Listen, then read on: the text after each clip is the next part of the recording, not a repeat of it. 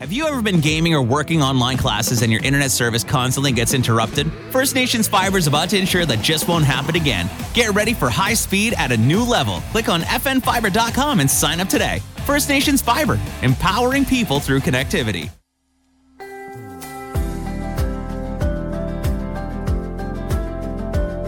Everybody, and welcome to the Beading Table with your host, Tekaronhiakhwa Stand Up, and myself, Leith Mahkewa, coming from the beautiful area of Kahnawake on the shores of the mighty St. Lawrence. so, Tekaronhiakhwa, how are things? We have unfortunately missed July's July. episode. So, this is episode number six, Yayak. Episode Yayak Yes, of season two. of season two. Wow. That's I know. Yeah. So there's a lot of things we have to talk about, a lot of questions that thankfully our listeners and our audience have posed for us. So, yeah. So, do you want to get into maybe just a run through of what's happened over the last month and a bit, or do you want to go straight into questions? It's really your, Um, your, it's, um, Um, Your choice. Um, um, um, oh, I don't care. We can do a quick recap of how life is. Nah. oh my God, busy, busy, busy. I'm assuming. Uh, yeah, that's it. so, that's the end of our podcast. listening. That's our Bye. lives. Creative busyness, I think. I, I, I think really to sum it up in, in terms of like what happened since we were on the podcast is a lot of creative busyness Mhm. and really just ironing out the things that we need to do to survive financially Yeah. and also just I guess maybe mentally a little bit. So um but yeah, so we had the powwow. The last time we Mm. actually recorded was I think the week before the powwow. Yep. And so here we are a whole month later or no, actually was it? Almost. Yeah, pretty Yeah, much. yeah. And so we had the powwow. It seems like it was a blip and now it's gone. It's I know, people it it's seems like, there's a frenzy around it and then it Then it's all gone. And then now it's all it's gone. like end of summer. So yeah. that's how it feels. it's Exactly. crazy. Yeah. And yeah, that's been pretty much it. Um, nothing really new. Just I finished a lot of crap that needed to be finished. Praise the Lord. I know you were posting on uh, Insta- on your Instagram the items that you have. Oh God, that's like my collection of unfinished Some of them are really nice, pieces. Yeah. and I don't know why you don't finish them. I, I, mean, they're know. all really nice. I mean, I don't want people to think like, "Oh my God, she thinks that some of them are scrap." No, it's not that. It's just some are more your yeah. Some. Are, but but you can see too, though, like when you. I mean, I've seen some of those before at the shop, and then Mhm. of course you don't bring them back around, and I forget about Yeah. everything. So, but it's interesting to see like where you are or where you were at the time in terms of like even the colors and stuff like that. I guess.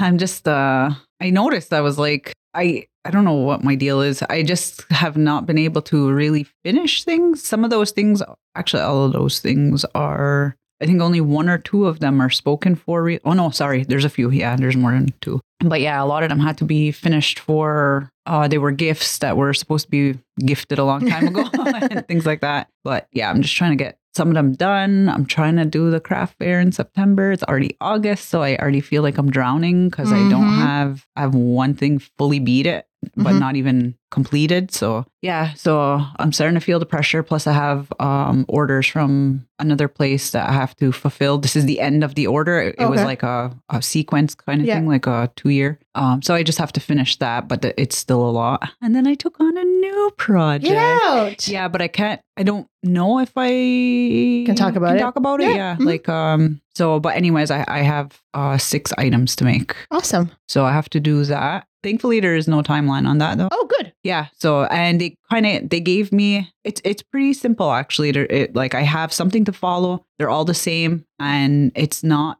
too much. There's not really that much color on it. There's Okay. literally like two colors or one color. I think I have to reread it. Anyways, I think there's only one color per item. Okay. So I can just stick with that, and it's the background that changes, like the coloring. Mhm. Um, so I'm actually excited to do that one, just because it's different too. There's a lot more, I think, flat work that's gonna have to be put onto it because it's an image that I have to follow. Um, so yeah, so once I have, I think that's only gonna really end up starting only like in January.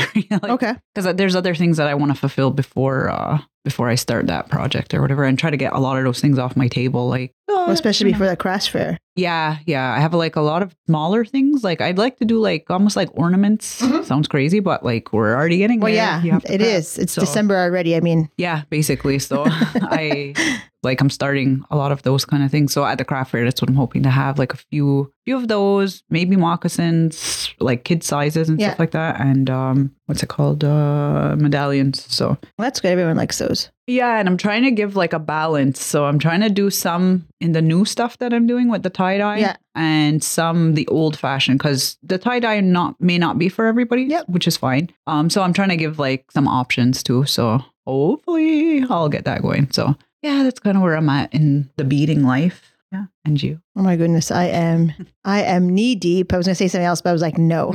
I'm knee deep in getting ready for Santa Fe. hmm And also, and now I can officially say my move to Oneida hmm for my uh, Indigenous artist in residence at the University of Western Ontario. Lovely. So I'm getting ready for that. I mean, well, I'm prepping my mind for that transition, but really, I'm just trying to finish a piece a day for Santa Fe. Hey, watch Piece Leith finish a piece a day for Santa Fe on Instagram, Leith Mahkewa. Yeah, that's my handle.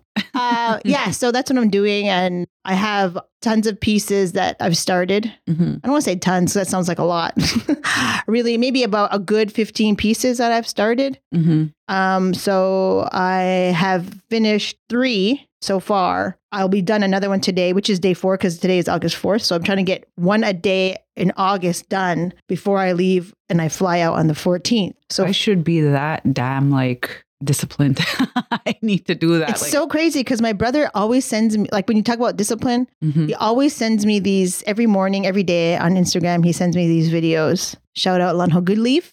Um, and it's always these motivational things. And he's a runner and he likes to do that kind of stuff. And that's one of the ones he sent. I think it was Kobe Bryant talking about discipline or something. But yeah, so today I was like, yeah. And then I wrote back to him like, yeah, I'm in the shop right now. And it's like not even seven o'clock, you know, Yay. like getting in there You're and like trying to inspiring me. Now I want to go home and beat. I guess I'm done. Yeah. And I think that's kind of what my uh, my routine is. What I think really for Santa Fe is that's the kind of schedule I keep is where I'm like Mhm. almost manic and it's not in a good way really, but that's how it shows itself. Mhm. And so yeah, so I'm trying to do that and I'm still trying to figure out if I want to do a big piece. There's a piece I already started and I'm adding it to the like it's crazy because some things I'm just starting brand new things, Yeah. which is really stupid when you think about it. Like Down to the I have thir- I have 11 days and I'm going to start something new. hmm But anyway, so I have this piece that I'm going to try to incorporate into something else. And I got it all ready. I made the design. I prepped everything I needed to do. And when I went and I did a stupid thing, I went to go and start beading and I didn't realize that half of the leather on one side is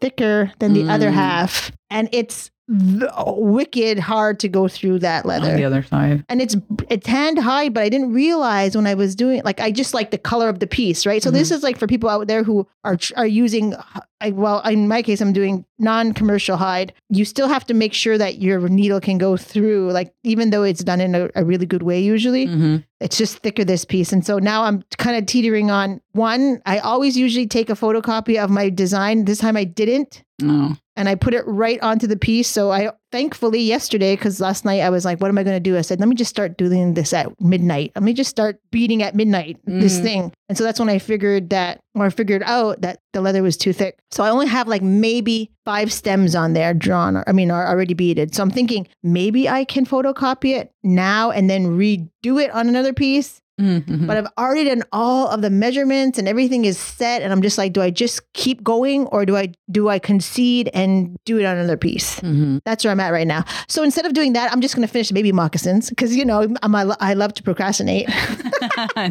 Well, at least you're doing something else. You're being productive elsewhere. yeah. So I have a pair of baby moccasins to do. I have a pin that actually is at the shop right now that I was doing this morning. I was gonna finish today, so that'll be my finished piece. Baby moccasins and a finished pin will be today. So I'll get two pieces done hopefully, and then tomorrow and the weekend maybe really look at this other piece and see. And I really want to do a pair of moccasins, like a real adult's pair, because that's what I really like to, to do there. So I'm going to try to fit that in and Mhm.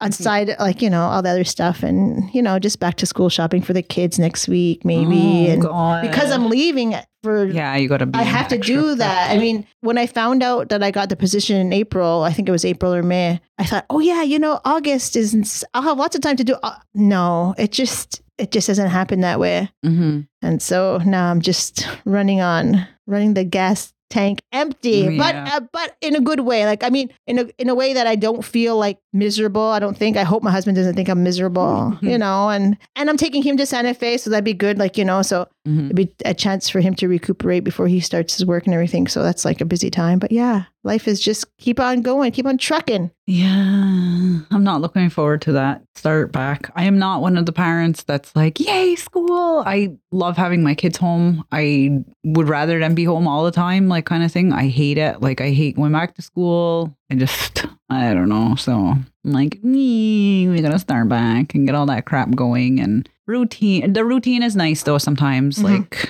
it's nice to get back into that. But yeah, we've been just kind of like freelance all summer. Like, they're teenagers now. Everyone just does their own thing. And Yeah. Whatever. So, yeah. And the back to school thing for me for for my one for my 15 year old, I I, I feel kind of bad hmm because he's trained so hard this summer every day, like eight o'clock, seven o'clock, six o'clock, depending on what six. Yeah, sometimes six o'clock. And now they're back in the gym at seven on some days, and on the water at eight the other day. So every day he trains, right, twice a day. So I'm thinking like, man, I told him I said next week, yeah, you know, you can sleep in. Well, he can't because he's still got to train next week. Because even though his summer work is done, he has this weekend. This will be the first weekend he'll sleep in two days since he's Last year. since since he finished school yeah and so i just feel like and he's like i'm tired but he goes and he's dedicated again it speaks to that dedication and commitment to what his goals are but i just feel like man like i wish you could sleep more but whatever i mean that's life right we can't always get what we want so yeah, Yeah. And he's going going with it. So Alrighty. So um we both have a book of questions. Mhm. Um, do you want to start or do you want me to start? i will start with my own question Okay. is oh actually no we already talked about that everything that i wanted to talk about we already talked about So, one of the first questions that I took from our Instagram page is, and this is something that someone wrote in and they said, Can you kindly keep me anonymous? So, this is for Mhm. you, Anonymous. Do you feel like your relationship to beadwork shifts when you begin to depend on it as a financial income? Yes, sometimes. Um there are times where it becomes a love-hate type of thing because it becomes a job and it's no longer like that creative outlet kind Mhm. of thing. Sometimes it's okay, sometimes it's worse when there's restrictions on it. I know But- that's, that's what, what I was wondering about when you had said that this is the order I have and it's this thing. I want to see what it happens. Like, I want to Yeah. see because you're not used to having restrictions. You kind of make your. I just do my well. No, I've been doing. That's why I Yeah. stopped taking orders because I was always on restrictions. Mhm. That's why I stopped doing it because it's like it kills the whole um, creative flow to Mhm. everything. Um, and then you don't like doing it anymore, and I don't like feeling like that where I don't want to do it. You Mm-hmm. know, so yes. So when you do it full time, you have to find a balance. You definitely have to find a balance when it's your job, Mhm. basically. Like Yeah. for me, that's why I have like multiple. That's probably why I have like eight thousand pieces sitting on my table right now because I need that other outlet somewhere. Yeah. You need that one that's the the drive, the focus, it's the pay, but then I need something else on the side. It keeps you alive. Yeah, yeah, because otherwise it's stagnant. It's the same thing over and over. You get sick of the same colors. I know I'm not the only one, but I have this issue where I will work on a piece for so long that in the end, like I could have been so excited, and when all the colors get on it, I love it and it's so great. And then by Then the end, like, I'm I'm like, over I it. hate this. Yeah. Yeah. like get it out of here now Yeah. because you've looked at it for you know however long. So yeah, definitely it can change your relationship towards beading, but like I said, it's it's important to find that balance and to find you know that you need a break sometimes. So yeah, and and I find you have to kind of make that clear with clients too, and you also have to put that into your your own timeline Mhm. because if you have restrictions like if you have a timeline or a, a date like a, a deadline um you have to kind of keep in mind that okay well i can dilly dally for now like here Mhm. and there but at some point you can't anymore so you have to be able to push through and make those deadlines so you have to know how to manage your time too so Mhm. yeah that's my my answer for that one I think for me, I mean, going to Santa Fe means putting myself out there on a larger market. So, yeah, I'm financially beholden, I guess. Not beholden. I'm just, that's in the back of my mind. But really, what Santa Fe gives me is the opportunity to create things that I just want to create myself. And there's like, it, it's nothing like an order at all. I don't feel like I'm beholden to somebody and just, and I think that's one of the reasons why I have so many things that I want to do is because I can, I can do whatever I want and I don't have to worry about what somebody likes it or not. If it's just something that I want to do and try and That's how I feel. Yes, I have in the past felt like, oh my God, like this order is killing me. Or this is like, I don't want to do this anymore. And but I, I I myself have the same thing where I have pieces on the side I do and and I hopefully keep a good timeline. I mean, I, I've talked about before in the past, like maybe having a late order or something. But I mean, in that regard, it, it ended up all working out. But I think, yeah, you have to really, um, you have to kind of love what you do and and not go into this new, I guess, I don't want to say financial endeavor, this entrepreneurial kind of endeavor, naively thinking that everything is going to stay the same because it's not. When you're your own boss, it's great, but then you are responsible for everything, most aspects mm-hmm. of of what it is that of your business, of your income, and all that kind of stuff. And so you really have to maintain, like you said, that healthy balance and and really have a good support system and someone you can really like dish dish to and say like this really sucks and mm-hmm. or you know I'm doing great and and and also have somebody who will listen to your woes but will really cheer you on get you back going. And also we'll be genuinely happy for you when you're having so much success because a lot of times people sometimes people don't aren't as receptive to that as they are to oh my life sucks you know and yeah. then they can feel yeah. your like you know yeah. and that's just kind of i mean i hate to say that's how human nature is but that's really kind of how it is so mm-hmm. so i think it's just like you said having a balance maintaining support system and just knowing what it is you're going into and not thinking that everything is going to be just as wonderful as it was when I was doing it in my house just for myself, you yeah. know, because it's it's not necessarily you got things. And the, the reality of it too is that like I was just talking about this yesterday with somebody else about how um, a lot of times people don't see behind the scenes type mm-hmm. of thing. So it's like yes, I post a lot of things about what I'm doing and all of that, but you don't see behind the scenes where I've ta- I've had to take two days break because I feel like I have a hunchback and my freaking I have like a claw for a hand now, like because I'm sore, I'm tired, I've been sitting. I keep thinking of that um the new saying where sitting is the new smoking, and all I'm oh doing God, is sitting on my I'm ass. Sitting, yeah. yeah. Yeah. So that's how I feel. And uh, yeah. even that now, I feel like I have neglected another side of me. Even though this is my creative outlet, I have stopped moving. Mm-hmm. So yeah. I'm trying now for me right now, I'm trying to find that, refine that balance again where I'm putting some time in for me to be healthy too. Because yeah, sitting all day, like bent over, like in reality, that's not, not healthy, healthy. No. at all. So those are other things that you have to think of. Like when you have deadlines, like sometimes that's what you're doing for a week straight. And yeah, and it sucks. Sometimes it really does suck, you know? So it's like, you have to really like a lot of times i know when i went into it you think like oh it's going to be great like exactly what you said like and to a yes half of it is but there's still the downsides mm-hmm. of it you know there, yeah. there's the financial stability is not always there because you can make something amazing and beautiful doesn't mean anybody's going to buy it you know like those kind of things too like you have to be realistic about mm-hmm. it and have backup plans if you ever take this on as like yeah. a, a job and all that stuff it's a learning. It's a learning yeah. curve, and and and some people are some people make it look really easy, but if you've ever been in that road, you know it it's hard. It doesn't just yeah. come There's as natural as yeah. Behind like, am I going to be able to pay my next payments for whatever? Yeah. Am I going to have this month's rent? Am I, am I you know? Am I spending that. enough time with my family? Mm-hmm.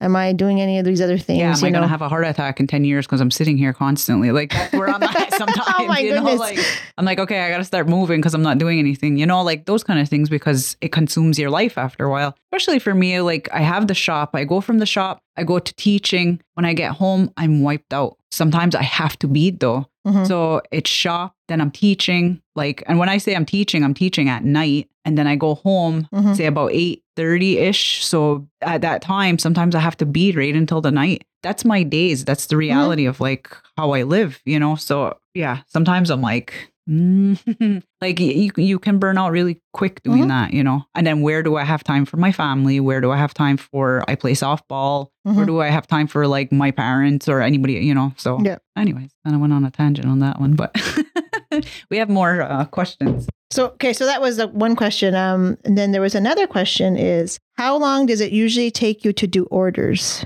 and do you put a time limit on? They go to says forever. I think I think it it flow it ebbs and flows depending on one what the order is. I think two depending on um where you just feel like like like if you feel like you're in a rut or you've been beading a lot and this is just another one on the checklist, then it could feel like it's taking a hundred years. hmm Yeah, for sure. Uh, definitely size, uh, amount of beadwork, like that. That all factors in, you know, Mhm. like to whatever. Also depends how is this your only order? Some Mhm. people take multiples. You know, and for timeline, yes, like you have to set it. Well, obviously, if you have a date, you got to get it done before then. So, um, kind of like what you're doing, you're in crunch time right now. So there Yeah. are times where yes, like that's your whole life. It's you're Yeah. just your focus kind of thing. Um, when I used to take grad orders, I used to take them months and months and months in advance. Mhm. So they were due for June. I was starting in September the year before. Mhm. You know, even earlier, sometimes in August, people have to start bringing me their stuff so that I can do it as I please, Mhm. And that I'm not And then you finish when you finish. when I finish. Yeah, a but lot of the knowing the timeline is this day. yeah, exactly. Because a lot of times for like say those grad orders, I was taking two to three at a time for Mhm. full outfits. So I have to start them all way in Way- or, yeah. advance. And also I like to circle around them. Mhm. So when I get sick of one to be productive, I'll jump to the other one and then Mhm. work on that one. When I get tired of that one, I jump to the other one. So to to kind of be able to cycle those, I need time. Yeah. Like I need months to do that. Yeah. So that even that if I need a break from all of these, I can put set them aside without guilt and then do something else in the meantime, you know. On top of it too, you also have to think if this is your only income, You want to get that stuff done. you need to get it done because if those things are sitting there, that's consuming all of your time. You don't have time now to do other things that would generally be bringing in money immediately because Yeah. though unless unless like for me that's how I work, I only take payment at the end. Yeah. Some people are different. Some will take uh, half in advance. Some will take full right Mhm. away. So it depends on that too, you know, like I don't know. For me it was I take it at the end, so I'm like I'm poor. I'm working on these things And and unless I do something and I think that's what some people don't realize is that yeah, you make this beautiful stuff, but you're doing these things for like three months and you have no income. I think people don't realize that unless you're working part time. And then it's that same struggle we were just talking about about doing this and doing that and trying to figure everything in and make sure that life has a balance. And so that's one of the things people don't realize. And, and that's one of the reasons why I applied for this grant is because now, or this position as the artist in residence, is because I've never had the opportunity. I've never taken the chance to just say, you know, I'm just going to try and do it and let the wind take me where it does. Thankfully, there's a grant with this also, and I'm going to be able to do this and not have to worry about the financial part of it. And so that's one of the one of the reasons why I did it. But the second part of the question, I didn't write it down, but I just looked on Instagram is have you ever had someone be really pushy on getting their order done? Yeah. I can't I don't necessarily know if I've ever had somebody be pushy. I know I'm always given a timeline or I'm al- I always ask for a time frame like when does this have to be done? Yeah. And as long as I can get it done when they say then that's fine. I don't think ever anybody's actually ever said, "Hey, can you get that done sooner?" And if they did, I'd say sorry because like you gave me a date. Like Yeah, and- why and it's like scheduled in, you know, Yeah. like I've had things where I had to do wedding outfits and I took orders in between or had orders and I was able to do it because I knew the timeline that I was working with. And so that worked for me. If they needed it earlier, I probably would say, yeah, I'll try my best to get it done because, you know, if it's something as important as a wedding or a graduation, then for sure, you know. But yeah, no, I don't think I've had anybody be really pushy. I've had people be very upfront and honest in what they wanted. And some people might consider that pushy. We've had conversations about that. yeah. But that's just how some clients are. They just know what they want, and that's okay. And that's that's what I know is part of the deal, and it's part, and it's yeah. okay. but some people don't like that. But nah, Well, but that's hey, why they're my clients, I guess, because I I'm on the I'm other okay end now. When I ordered that painting from oh Bruce yes, that's right. I was that, and I've had that done to me before, where it was like people coming back to me like, "Well, I don't know if I like that," and and on uh, in full honesty, I was like, "Son of a bitch!" Like, should her get off the pot now? You know, like I Pick was a color. yeah, I was annoyed. And then I was the person because yeah, but I, but then now I got it. I got it because if you're investing time, money, all of this into something, you do want it perfect and the way you want it. you know? yes, yeah, Um in my case though there were changes like Yeah. I said like well you know the, Yeah. the whole craziness of it but I offered to pay him more for the inconvenience because I know what it's like to Yeah. be an artist and have somebody keep adding or taking away or changing things and yeah, and I didn't want to be like the total monster client on that, you Yeah. know, like so I did offer him. But then say, you don't like, want something that you don't like hanging that you've paid Yeah, for and that's exactly. hanging in your house. Yeah. So, and it wasn't anything like like the concept art. That's all amazing. It was just colors. Like, Yeah. it, and it was more my mistake. That's why I asked. Like, I offered, you know, to pay more. Yeah. I was like, whatever your time that you already put into what you did, I will pay you for that. That kind of thing. So, you know, those are things that you I, I get. I get both sides of it Yeah. now. Mhm. For me, that's what it was. I've had um pushy clients. i guess in that sense more. I can't say with because everyone's always given me deadlines, so I Yeah. can't say I have had people. No, uh, in so here's another scenario where people have said like there's no timeline. And then they give you one. Well, then they no, they still don't say a timeline, but Oh. then they keep asking where is it, when is it being done, and whatever. But But you said you didn't need it yeah, right away. yeah, Which so, is like yeah. yeah. So for me, like don't tell me one thing because that it's already set. Yes, because in my mind, it's on the back burner. Like until you write to say, okay, I need it for this date, Yeah. or until I'm sick of feeling guilty that it's still sitting there.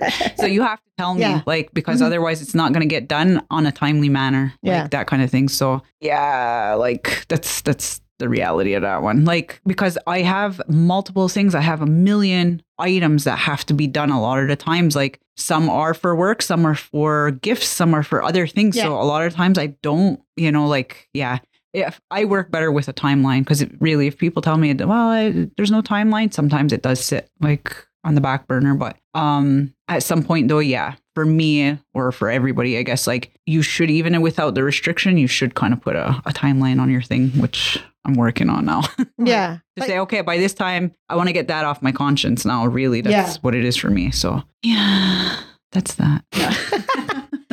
that was her that was their question and then i she also that actually, i don't know if it's a woman or i just made the mistake i don't know Mhm. so they also asked if any other artists ran into animal rights activists and they say i had some recent troll a lot of my hide tanning and fishing posts to each their own and live and let live is my answer to that. Like, it's hard. I understand what they stand for in protecting and things like that. Mhm. But there is the other side to what we were talking about earlier. We do have traditional and cultural practices that we don't stop because it somebody else doesn't like it. Yeah. You know what I mean? Mhm. We do have our own beliefs about those things too. People who follow those things traditionally too, like like say you're hunting and Mhm. things like that. I was always taught when you hunt, you burn tobacco, you put tobacco down for that animal that you are taking its life. Mhm. Um, you give thanks, you don't waste. So when we're doing it, we're trying to do it in the most respectful way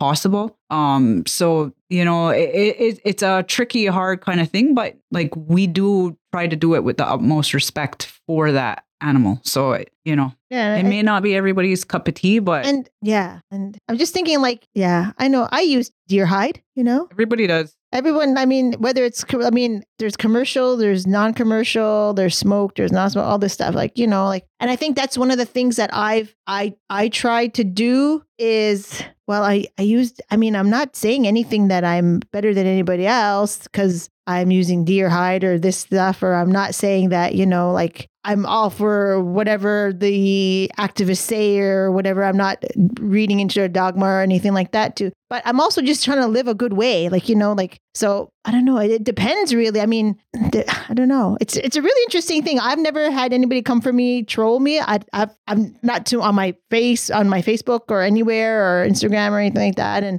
I don't know what I would do if I was put in that situation. I mean, my instinct was to say some very bad words when I read that, like, well, who, you know, cares and all this stuff. And, but yeah, like you said, like that's what they believe in. And sometimes, like, rightfully so, some people are doing horrible and horrendous things, but not everybody is that way. Yeah. And so you kind of have to see who really research who you're trolling and what it is, what it is that they're doing that is, what are their practices? yeah, that kind of stuff, you know, Yeah, because I'm not into that. Like to me, it's that whole like cancel and- culture and all that kind of jazz. Live and- and let live, like piss off and leave me alone. Like unless you actually sit down with me and talk to me, and like I'm out there shooting twenty deers for nothing and whatever, then yeah, for throwing the hides on the on the road or something like But that. Other than and that, like shut the hell up and leave people alone. Like I don't like that when people push and preach and and push their shit on everybody else. Like that's not cool to me. I don't like it. I under like I said, I understand what they're there for, what they Mhm. fight for, and I do agree with a lot of that when it's warranted. When it's people that are doing, you know, like the labs and they're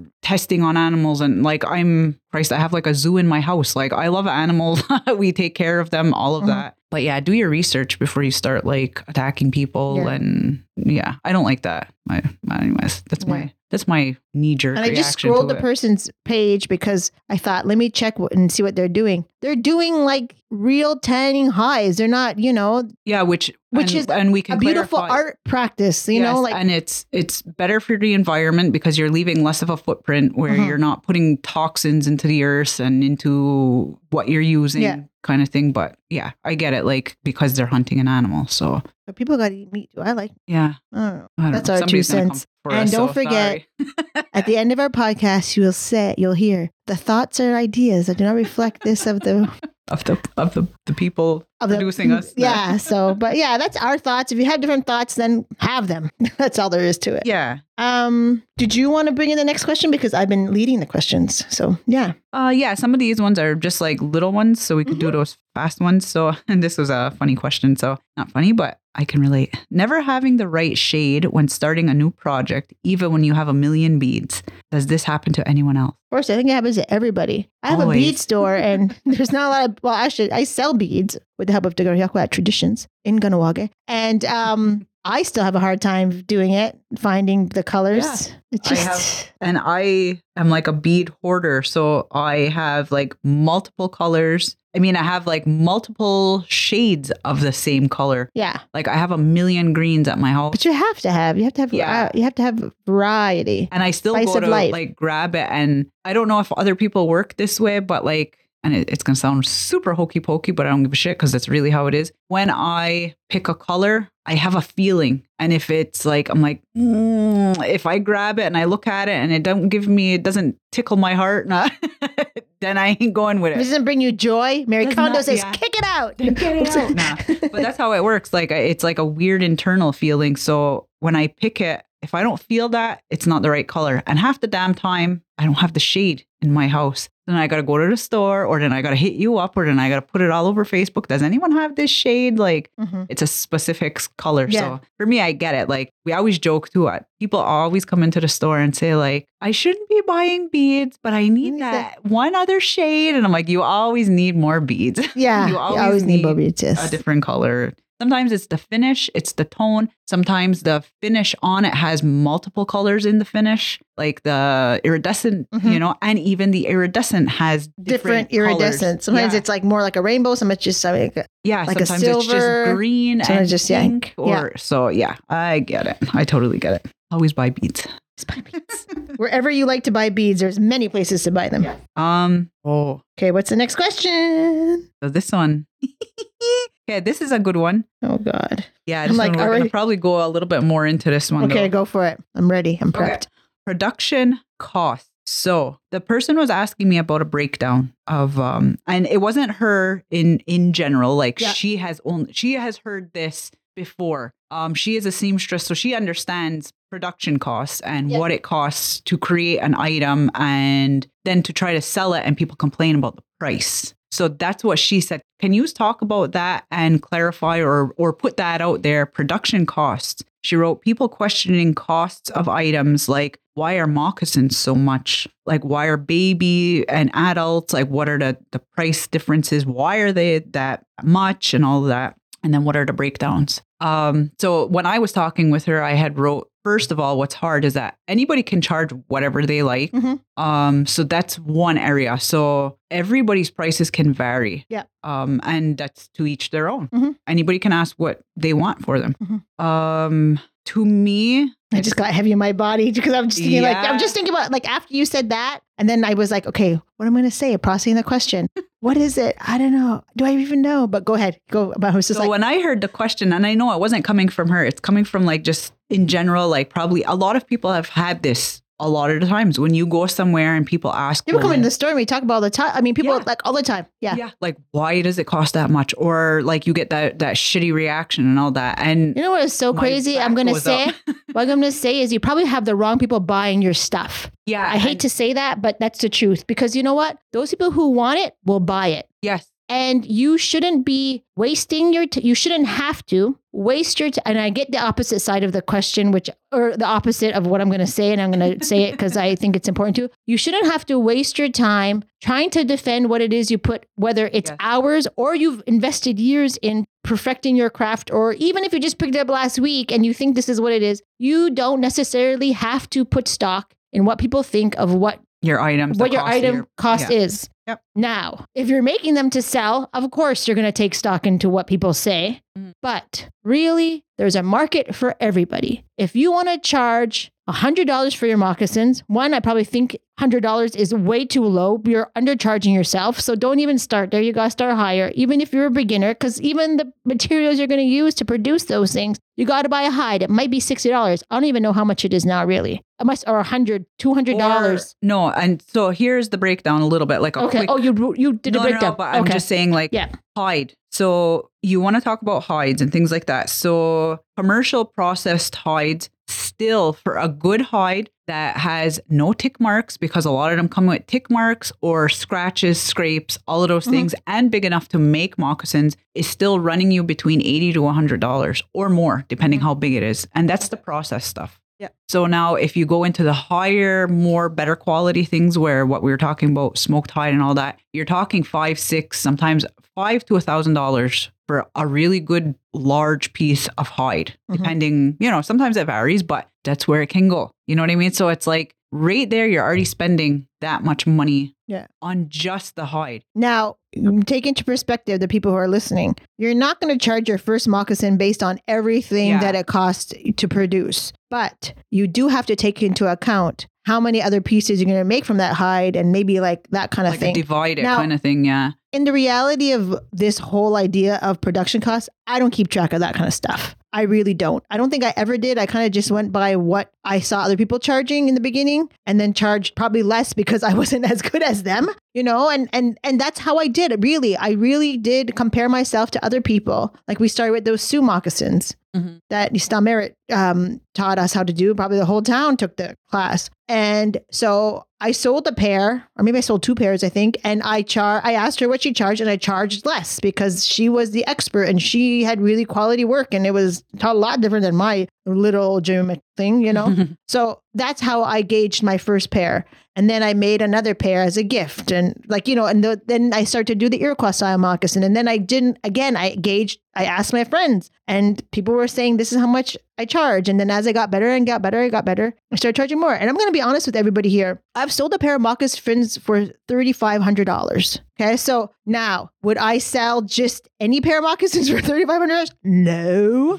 Have I sold another pair for $3,500? No. Will I this year? Probably not. Probably not even next year. You know, like it depends on Your market. on the market. what- yeah. if they won ribbons. And when I say I sold, I sold them at a market at, at Santa Fe. And so, but I don't sell for less than $800. So that gives you an idea of where it is. So that's kind of how it looks. So, I mean, it depends on how many years experience, what kind of materials are you using? If you're using, like you said, like tanned hide or commercial hide, the beads, if you're using and hard to find beads, smaller beads takes longer time than big beads. So you got to take that into account. And then like And the, the cost. cost. The cost of beads are a lot. It's A lot, for yeah. everything. So yeah, to me, on top of it too, like there was something that was said before. It was like, yes, you're you're charging this price for the amount of hours that you worked on it, but and I know you can. Well, you can, but it's kind of like it took me years to be able to get to this Yeah. level Mhm. of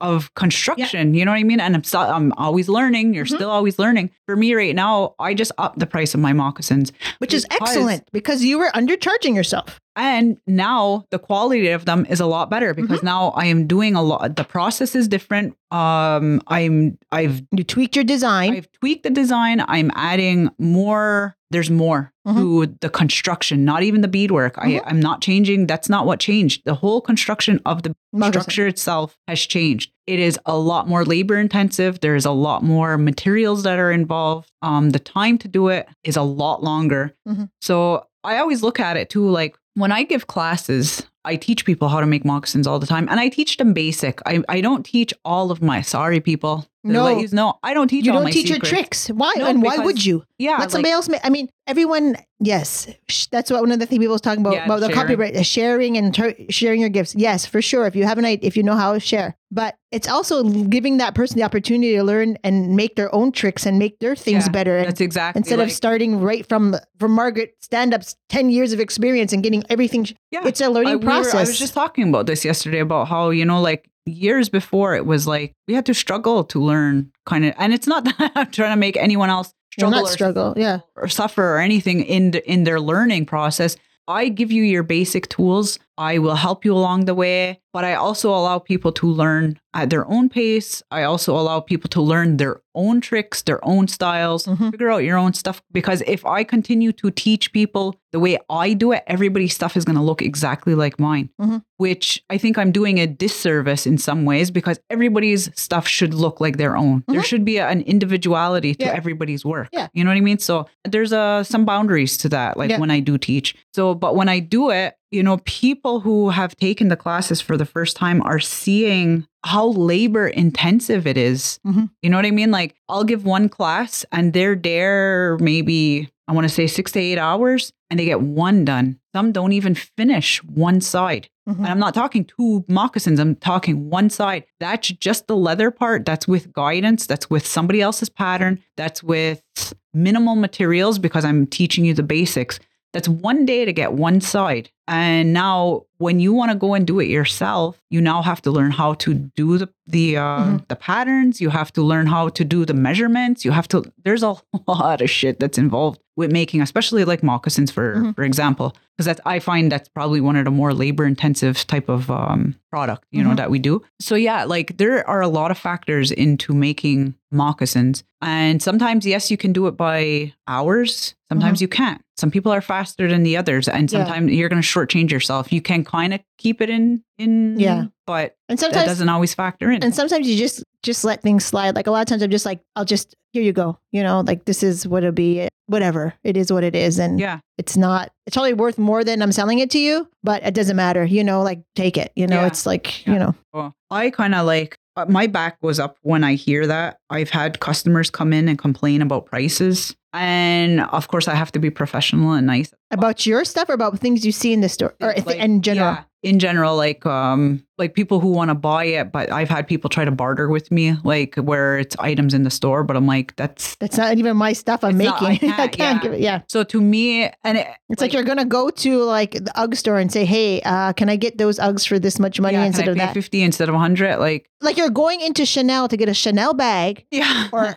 M, what's uh, M was it Michael Uh, Kors, Michael Kors, yeah, and saying, you know, that bag is five hundred. I'll give you three fifty. yeah. Really? Come on Yeah. now, like get off it yeah, and it for a handmade thing. bugs me. And to me, a lot of the times where it bugs me is when it's people who don't bead, I guess, or don't have an understanding for it, but could place judgment on something Mm. or don't have the appreciation. That's when it bugs me because I'm like, before you come and complain about a price or about whatever, Mhm. try doing it first. Do it yourself and then see if you're going to be complaining about that price. Because once your hands are all beat up and you're tired and whatever, you know, then you might start having an appreciation for the actual work Yeah. that's being put into it.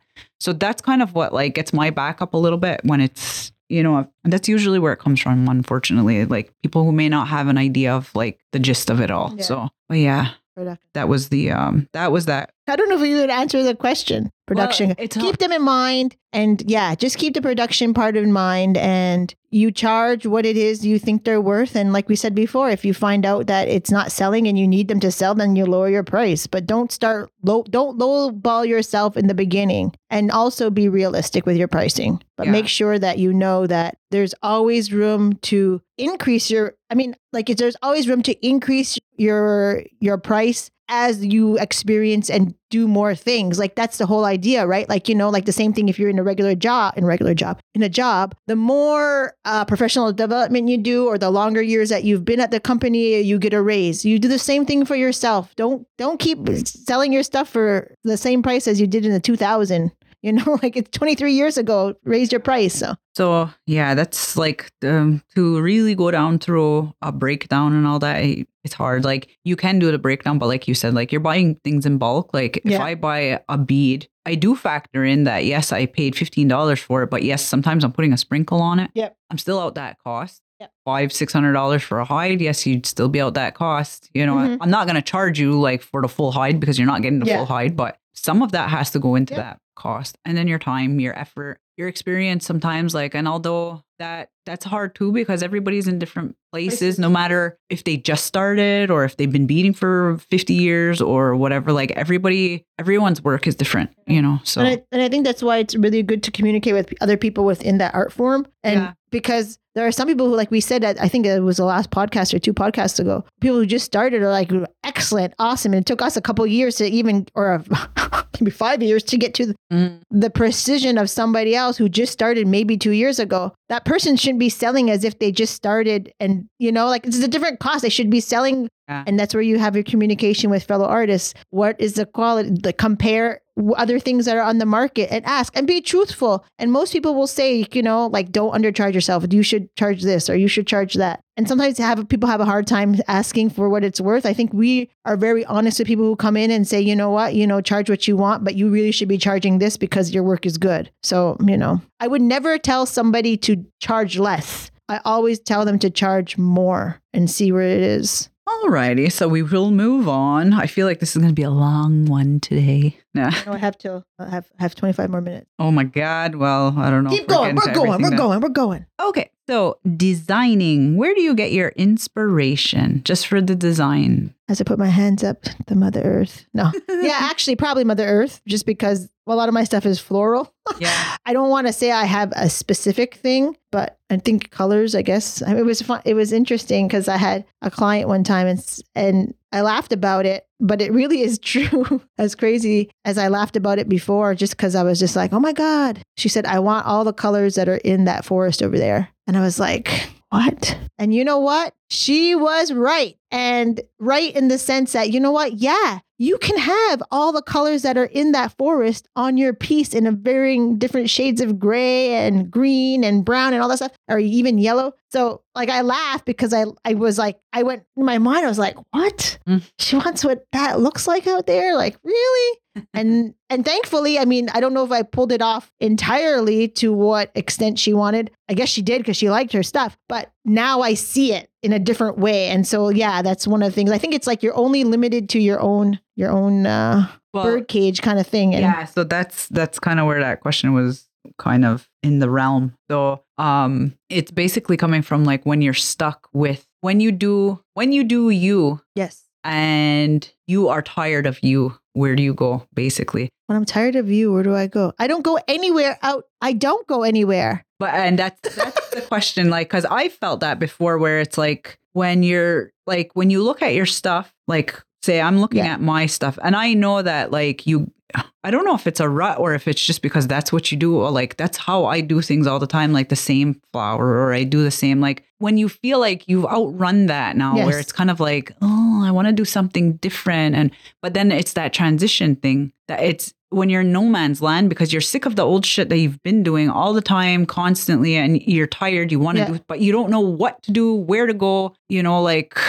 there you don't have a direction anymore. So for me that's i guess kind of goes into that question too like where do you like where do you get the inspiration for new to to kind of like I think okay, so I just did this this morning actually. I just realized is I was talking earlier about how I wanted to do a pair of moccasins and do and do that. And the last time I did a really kick-ass pair of moccasins, I did it on black velveteen. I always do black velveteen because I love it. It's classic. That's what that is my go-to standard. Black and white. I like that kind of stuff. So I was like, I can't do black again. Like, come on, Leith. Like, just pick something else. Because if I do black, it's going to run in the exact same tones as the last pair because that's where I live. Yeah. So I picked a different kind of velvet. So I think a lot of times, and even these little pair of baby moccasins I'm doing this newest pair is it has a green bias. I picked the green bias because I don't do green bias. And so that's where the challenge comes in. When I feel like I'm in a rut, I pick something that is completely out of my and it could be either velvet, it could be some of the beads I choose. Like I even did, I'm making a pin that looks like Barbie pink on the back. Before I even knew Barbie movie was coming out, I had started this. And so it was just the pink that added a little different flair. So I picked that. So it's I think that's where I find inspiration is picking something that's really out of my Comfort zone. comfort zone. Yeah. Yeah. Okay. Um, design. Did I answer that question? I don't know. I. I don't think you did. No, I didn't. So for the designing part, like the drawing and all Oh, the of drawing. that, the drawing of it all is I.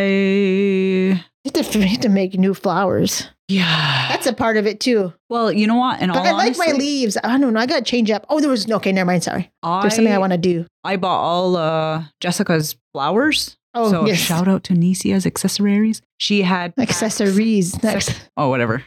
Accessories. what did I say? Accessories. Yeah. Yeah. I'm like, what? Making up new words. Uh, I'm English. I'm English. oh my, oh my God. Here we are. Sorry about whoever is, is Oh, we're gonna oh God. listening from Jerhasagage I or from know. that kind of descendant. But Don't anyway. cancel us. Okay. so I love her flowers. That sometimes I love some of them. Sometimes I don't like. Like they're not my deal. Yeah. Um, but they're inspiring because it's different. It's Mhm. new. Like, okay, what the hell am I gonna do with this now? Like, so I like the challenge of trying it because the shapes are not all the same. Um, so I do enjoy that. Like, they're not the typical. Some like the tops are a little bit different. So Mhm. I'm like, how the hell am I beating this? Because it's not my norm Mhm. you have to do a different thing or you have to add something whatever so um lately i've been doing that enjoying some of that i recently just started redrawing a few flowers like Mhm. and changing just the layout of it a little bit and just that sometimes sparks like oh okay i could do this or whatever Mhm. i find the flowers yes are always like great grand wonderful what i get stuck on sometimes what i tend to i think that's where this question was going into too is when i'm doing my greenery when i'm doing the leaves or the Oh vines God, or yeah. the fillers that i always end up doing i feel like i'm doing the same damn You know thing what is so crazy is we again. all do the same leaves. yeah And yeah, I was just thinking about that too. And I said, Oh, I got an idea. I got an idea. It's on something I did already, but I'm like, you know what? Why don't I keep doing that? Why don't I just did it for one thing? So do it again yeah I'm gonna do it again. So yeah, so that that's like I know I gotta change my lead. Maybe well, that's maybe yeah. and Anyway. it's not even sometimes the way we're doing it. It's the out the the layout of it all. Like like the person who was asking said that a lot of the time she does her things a certain way. or like it cascades out a certain way. yeah, it all comes out of the flower or it goes a certain direction or the, you know, and I think feeling oh, like I've done this so many times like I don't want to do this anymore, but you just kind of tend to go back to that thing.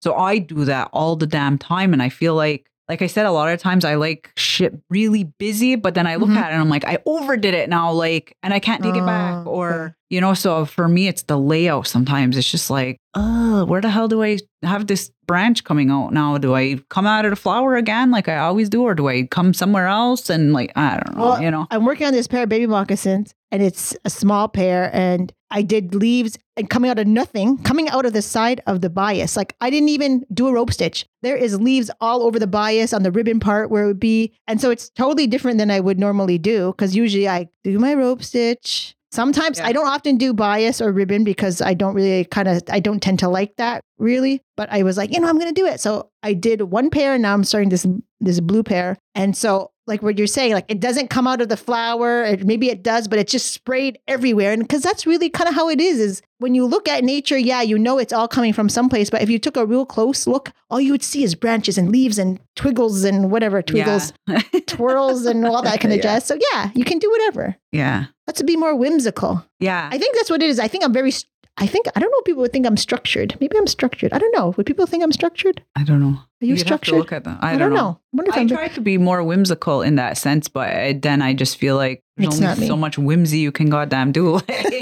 It's a, the same thing over and over. So, So it's a mess. Whimsical Yeah. mess. so all right. So that was that. Um, next question. This one's not really loaded, but I guess okay. So the idea that size 11s are only for beginners. That's false. Yes. Okay. So me too. I was like, Who the hell's How- saying that? Like, I don't know who it's. I, I I know a long time ago when we would give classes or I would take classes before people got into size 15 Mhm. because there weren't a lot of size 15 and because size 11 was readily available. People would say buy size 11 just because in the beginning when people started teaching, I mean, and not started teaching, but in the last 20 years, the resurgence of more classes have started. And I think in the beginning, because people were brand new, teachers were brand new as well, maybe had just started teaching other people, and because time was limited, it would be easier to teach the techniques using larger beads. Now, that doesn't mean though that large beads are for new beginners. You can use any size you want. It's just a lot easier to see results quicker with size 11 and they're more forgiving and they really don't cost as much as size 15. yeah. So that's what I would and say. somebody had said that, made that comment too the post. on the post too about uh, right under this question that um you know when you take into consideration Tuscarora beadwork is mostly in size 11s. Yeah, and that shit is beautiful. Yes, and it's And it has nothing so to do with the size, yeah. So yeah, and and, And these they- are yeah. beaters from like forever. So Yeah. no, to me that's not a that's that's not a thing. It should not be a thing. One doesn't equate the other at all. No, and that's what I, I had written back on the thing to say like I I don't know like to me like bead size does not determine like somebody's status of No. where they are at beading like because everybody uses whatever they like like and whatever they can get access to. Yeah. yeah exactly like I use 11 sometimes like it's preference it's it's your preference of what you're comfortable Yeah. with what you like and whatever so Don't dog on those who are using 11 and don't dog on those who are using anything else. yeah like I don't know I didn't know that was a thing so yeah I don't know either. is not a thing. It should not be a thing. So that's my stance on that. Okay. Oh, this one was uh, interesting. So, what's the most expensive type of bead you can buy? So, we'll answer that. There's a few questions to that that go. So, we'll do that Mhm. one quick. So, what's the most expensive bead you can buy? Gold beads. that or platinum or one of those kind of any kind of precious metal would be for sure. Or I okay, so um a couple years ago, I don't know, I must have had I must have come from a show or something. I bought a strand of beads that was eight hundred dollars. Oh my God. What the? Well, wait. Okay. Hang on. That That's the questions here. Okay. All right. So, answering Okay. that question, what's So, the like, most expensive Precious metals or precious stone. Yeah. Or sometimes like even the um, where they're almost like handcrafted, handmade Yeah. type of thing, you're gonna pay a lot more for Yeah. them. Okay. What was the most Okay. you have ever spent on a tube or a hank of beads? So we know Leith dropped eight hundred dollars. Eight hundred. I think it was eight hundred dollars or five hundred. Three hundred. They were eight hundred dollars, and I think about them for three hundred dollars.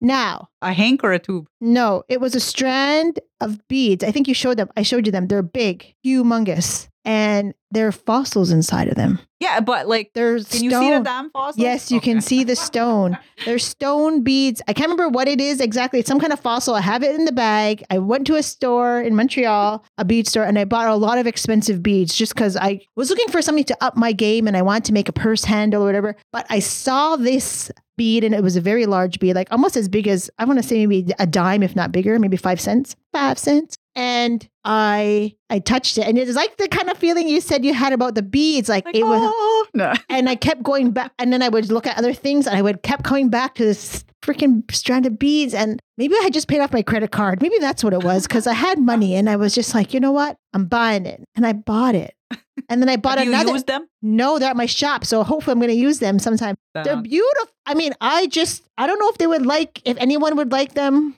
but I really like them and I'm I'm one of those people who I buy stuff like that because I like it, not necessarily because I have intention for like a specific No. or, uh, Well, I'm going to be charging, yeah. but there's no intention to what's going to be made with them. I just buy stuff. I just buy stuff and pick things that I like. And when it comes to beads, but that's the most expensive thing. How about you? What's the most expensive one? 24 karat gold? Yeah. Grant Jonathan? Grant Jonathan, thank you very much. twenty dollars or something like that. No, they were 50. so Oh, okay. I bought that. Uh, it was a hank. Was it a hank? No, it was a small tube I bought. It was like one of those mini tubes, 24 karat gold, plated Mhm. beads, and they were 55 or $58. I just bought- Canadian, Canadian, yeah. They would have been, I forget, thirty-two or yeah. thirty-two dollars. So that was the most expensive um just for the tube, like just Yes. for that. And like I said, it was the it was a mini. It wasn't even a half, it was a mini.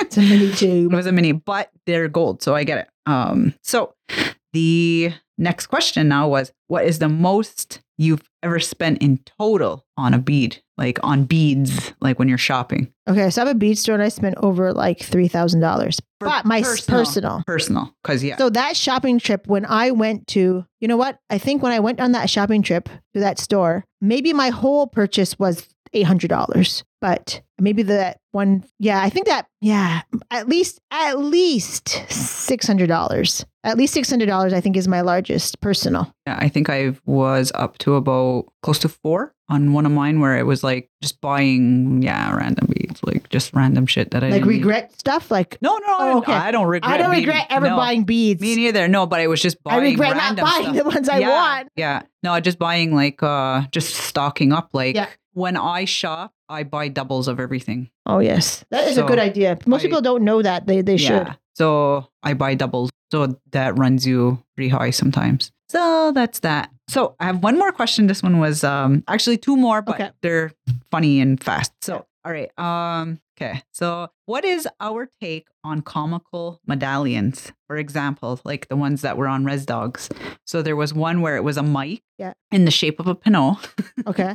and it's clear that that's the shape Yeah. of what it What it looks, looks like, like. but it's a mic. Yeah. And then the other one was a pickle. So What's my take on it? would you? Wouldn't you? So I'm gonna say, would you? We'll we'll answer the questions. Would you wear one first, Okay. And then would you make one, and then or wouldn't? Would you not wear it, or would you wear it? Kind of thing. So, Um. God, I don't even know. I never even thought about that. well, my answer to it, I like. I, I, guess it depends laugh, on like, where I was wearing it or what what it what I what it what it was for. Like if I, I, don't normally something- have. I don't normally buy things like that Yeah, in terms of that like raunchy humor. I guess I'm, is it Yeah. raunchy humor? I don't even know if it's raunchy humor, but I don't know passive aggressive raunchy humor. Maybe that's what it is. It's not I think really if it out was like there. a big old pinot, and maybe it's a little bit more. This is like more subtle. but do people even know what know know what Pinot means? It's a penis. Your penis. No. I yeah. So if it was, I guess I don't know. It depends on where the where I was wearing it. I guess, I but I wouldn't be wearing a penis on my necklace because that's just not what I would be wearing well, on I my said shirt. I'm all for it. I'm not going to be rolling up to ceremony wearing something like that. Like, but if I was at a powwow or if you're at somewhere where it's like I don't know I you want to expose, like, I don't know. and I'm not saying that I'm rolling around, rolling up anywhere wearing a pinot on my neck. Like, but I would wear probably a pickle, maybe not a penis. Yeah. So in comical sense, I do have some limits. Like I'm not Like I think it's just like fashion. Like I think that's I think it's something when I think it would be different if you were wearing something that was a ceremonial item that you made into a comical thing. Like I don't know, like if it had the integrity of being something that was I don't even want to say ceremonial because anything could be ceremonial these days, but anything that I don't know, it I just don't think that I think uh, there's a time and a place. For time and place for everything. And if that's what you want to make and you have a client that wants that and you're comfortable making it, yeah, sure, go ahead. I mean, it is a, those are kind of items that are, personalized, specific. but not like, not flash, not in your face. It's very, um, oh, what's the word? She's Shaking her hands right now. I'm like, Like, uh, like talking, like conversational pieces and stuff like that. Yeah, yeah, like So, a statement. A statement piece, Yeah. yes. So if you're making that and so for somebody and you can be sure that that piece is going to get conversation. And if you are a upcoming artist or who want to get a name and you find the right client that would be a good one. So anybody who wants to make those kind of things and gets them to the right people you got yourself probably a niche because some people don't do that kind of stuff so but yeah. But i, I thought you were going to say like doing spongebob or something on a medallion because people do like that kind of stuff. like that kind of thing where it was like just odd. But yeah, but no, people I- do those team medallions and nobody cares. It's the same thing. Yeah, People exactly. really, maybe, I don't know. I wonder Like- if somebody put a vagina on there. Maybe they do. Uh, yeah, You have. I've seen there were beat it. What the hell was it though? Was it? It wasn't a medallion. I have seen them. Was it Yeah. earrings? I have seen them beat it. I know. I think it was a Because if you're a team of whatever and you want to wear, like, I proudly support this, then pff, by all means. Yeah, you know what I mean? so- like, whatever. No, there was. Uh, I Time and and- say- I don't know if I should call her. Oh, maybe not. Just keep it yeah, quiet. but there, there was. There's an artist that's on Instagram who has made beat it vajayjays like and in multiple different colors, and it was like a like a series of like Yeah, artist things. It was, and I don't know if it was about awareness. I don't think so. I think it was just like that was her. That's where she was at the time. Yeah. So she was making them in different. um Because everyone is different, they say. Yeah. So that's that's the way she was doing it. So so yeah, like everyone's got their own thing. Yeah. Like, and I'm not against it. Whatever, wear whatever the hell you want. Would I make it? Uh, yeah. If like somebody, I don't really Or- like the color pink, really, though. So I don't know if I would. there were brown ones, so there's all different. Like, you can choose a different color. So, but I am not against it. Like, to each their own. Like, if you know, yeah, beading challenge. That'd be a good one. Anyway. So yeah, I don't know. I'm I'm not against it. Christ, be whatever the hell you want. You want a big giant panoa? Go right ahead. Like, I don't care if you're gonna wear it. You're comfortable with it. That's your thing. Like, I don't care. You should make little pins. That'd be cute. Okay, anyway. The pins would Panoa that'd be cute. Anyway, go ahead. Ah, all right. The last question. What's Oh, yeah, the question? That was a funny one. So, all right, last one. This one came in last minute. It was um materials to bead on, pros and cons. So the I like the uh, examples were like velveteen versus crushed velveteen, velvet versus crushed velvet, and commercial leather versus real leather. It's so funny because the piece I took out was kind of like a crushed. It was like it's not really crushed, but kind of looks crushed. Wait, is the crushed like that one that looks like? I think so. Maybe it's not. Maybe I don't have a crushed velvet one, but it's it's not a cotton. Like I use cotton and I use I don't even know what I use cotton. I use silk, Oh wait, sorry. Okay, yeah. Okay, cotton so- velvet or velveteen. I don't know. People say velveteen is cotton. Some people say velvet is cotton. I don't know. I just I read the first one wrong too, though. So there Mhm. is one velvet versus versus crushed velvet. The first one, the velveteen, though, was versus couch velveteen because there is yes, uh-huh. I've used it before. yeah, the Yeah. plushier. So the pros and cons, velveteen. I don't know. For me, I use whatever. I don't care, but there are challenges to them. So when we do get, there's some that are those. I like the plushier ones. I like the thick, like the whatever. But some of them are hard as hell to Fold over. hold They're over. thick. They're thick. That's like kind of what happens when you do couch material. Yes. And then they also have like a finish on the back. If you see velveteen that has a shine on the back and it's almost feels slippery, they're harder to glue. So mm-hmm. those ones sometimes end up needing like you end up having to tack them down with your rope stitch. Yeah. Or they have to be adhered to like almost more of a paperback. Then you're using almost like a cardboard or I just had that in one of my classes where we were using Pellon um, as our stabilizer, and that's what she had, like a thicker, plushier thing. When she went to fold it over, it didn't work on the Pellon. So what we ended up having to do was we put all of her, she did all of the work, and when she was done, she folded it over onto the oh yeah, done, paper, yeah. and it worked. Okay. It worked better. Um, it adhered more to the the paper than it did whatever. So it, sometimes it, it it'll only adhere to like the um like a different finish or Yeah. whatever material in the back. So that's the difference with the velveteen and the the, the couch velveteen, the plushier or whatever. I personally like both. Just I, I think the more difficult comes in when if you're ever sewing with either the velvet or Oh, velveteen, and one of them is slippery, and some people don't like. Some seamstresses will say, "I'm not going to do that. I'm not going to use that." It's better. It's easier if you're doing like small little things, maybe, or if Mhm. you have more experience. And I guess so. That's that's it. Um, in terms of uh, smoked hide and commercial hide, one is thinner than the other. One is worked in a different way that releases the fibers or breaks up the fibers to make it easier to use your needle with. Commercial hide sometimes um, is thicker and doesn't have that same property. You also get that really shiny with the commercial, Yeah. like almost like yeah. like leather. Well, and even that there's grades to the the. They'll say it's a suede side versus the other side, like the leather side kind of thing for smoked. It the one thing with smoked, and I think with commercial too, but more with smoked is because depending on how your hide is in the smoker and hanging, it will not necessarily always be the same color Mm, all the way through. all the way yeah. through. So you have to be okay with that too. Yeah. obviously there's a smell with the smoke tied, but that's what that's what you're that's what you You're want. buying, that's you're yeah. buying. So yeah, so it's a more labor intensive process for the artist who's doing this tanning, the hand tanning. So there's that, but um, but it's it's really like your preference, you know, like, and I think it kind of goes in into a question that I had also, and and I'm gonna bring it up now just because I think it's important, and they've asked it twice now, and I I, I missed it the first time is the importance of correctly sized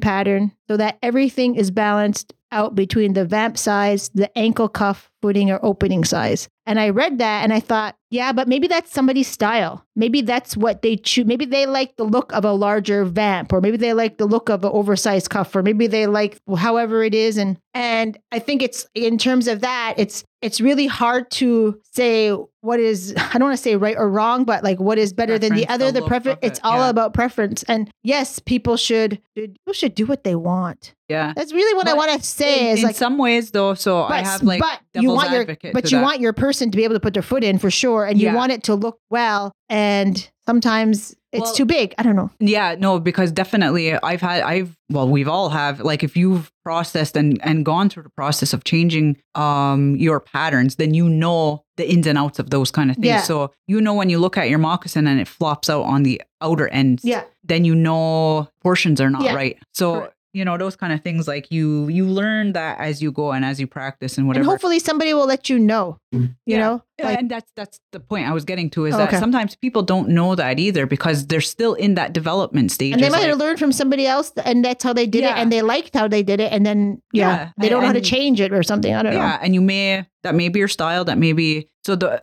like so going into that a little bit more what you were saying about like how it is personal style for me i had just wrote something not too long ago about Okay. it about when you look at people's moccasins and and it's still like what i'm saying right now i'm telling you all right now this is not the holy gospel it is preference it is your own choice how you like things for me personally it has taken me a long time to learn how to do puckers the way I like them to look. Yep. So now I have changed the way I do my layout. I have changed my uh the vamp, the vamp pattern, the sizing, all of that stuff. I have changed it because I have worked so damn hard learning from all kinds of different people, practicing, tearing apart like patterns constantly, doing them up and then not liking it, tearing it apart. It's a lot of work.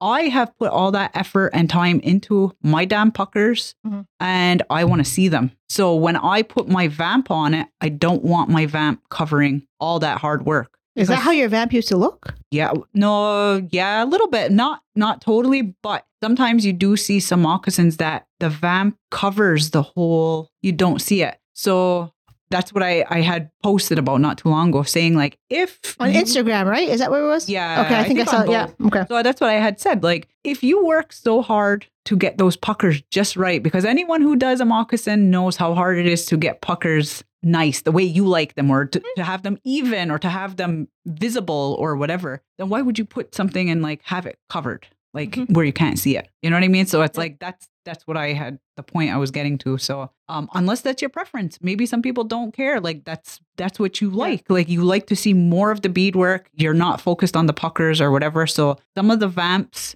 sit over and you don't see the toe. You can't even see the leather anymore. So Oh, really? Okay.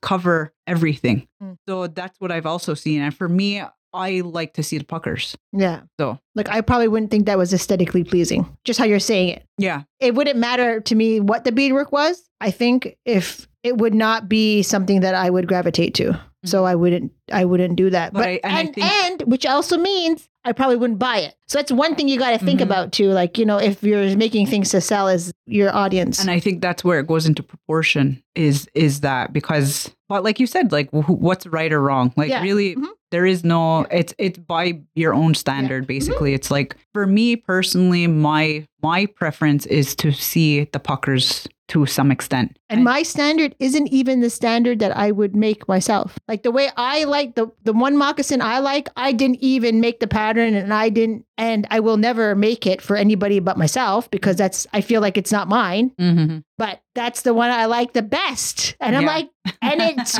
I love it and I'm glad that I have a pair that I like. Mm-hmm. And that's what like I invest my time in that. Like I invested my time to make myself a pair of moccasins. And if that person sold and I wanted to buy them, I'd probably buy them from that person. But I don't have to now because now I know how to make them. And that's Mhm. kind of what happens. Like, you know, when you go to power or somebody, you're like, I could do that. And I actually have and I and I appreciate it. Now, would I go and sell pair of moccasins based on that pattern? No, never, because that's not mine, I don't think. But I have my own style that I bead and I make my moccasins in a certain way, a variety of ways actually. And I don't mind that. But I prefer this for myself, but Mhm. not necessarily for the world. So yeah. So it just depends. It's all preference. And that was it. That was a to each his own Yeah.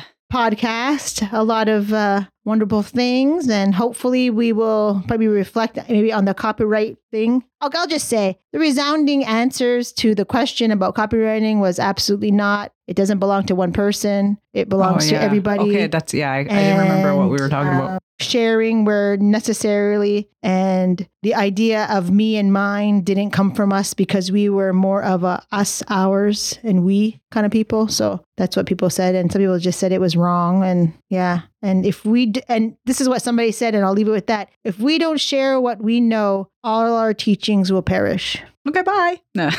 Yeah, we're for listening, everybody. Share what you got and look out, uh, everyone in Southwestern Ontario. I will be having a small group teaching at the University of Western Ontario beadwork. I will be asking people to submit applications for four spots for a beadwork project that I'm doing that will be um, happening maybe uh, at the end of the fall, maybe at the beginning of winter. So, everyone in Southwestern Ontario near the University of Western Ontario, look out for that. Um, I'll probably be doing social media, maybe advertising in the school, but I will not be handpicking and running through every community to ask people if they want to join. So if you want, you just stay tuned to the Instagram of Leith Mahkewa for that opportunity. okay.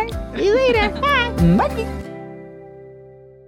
The views and opinions of the guests expressed in this podcast do not reflect those of Iorì:wase and its employees.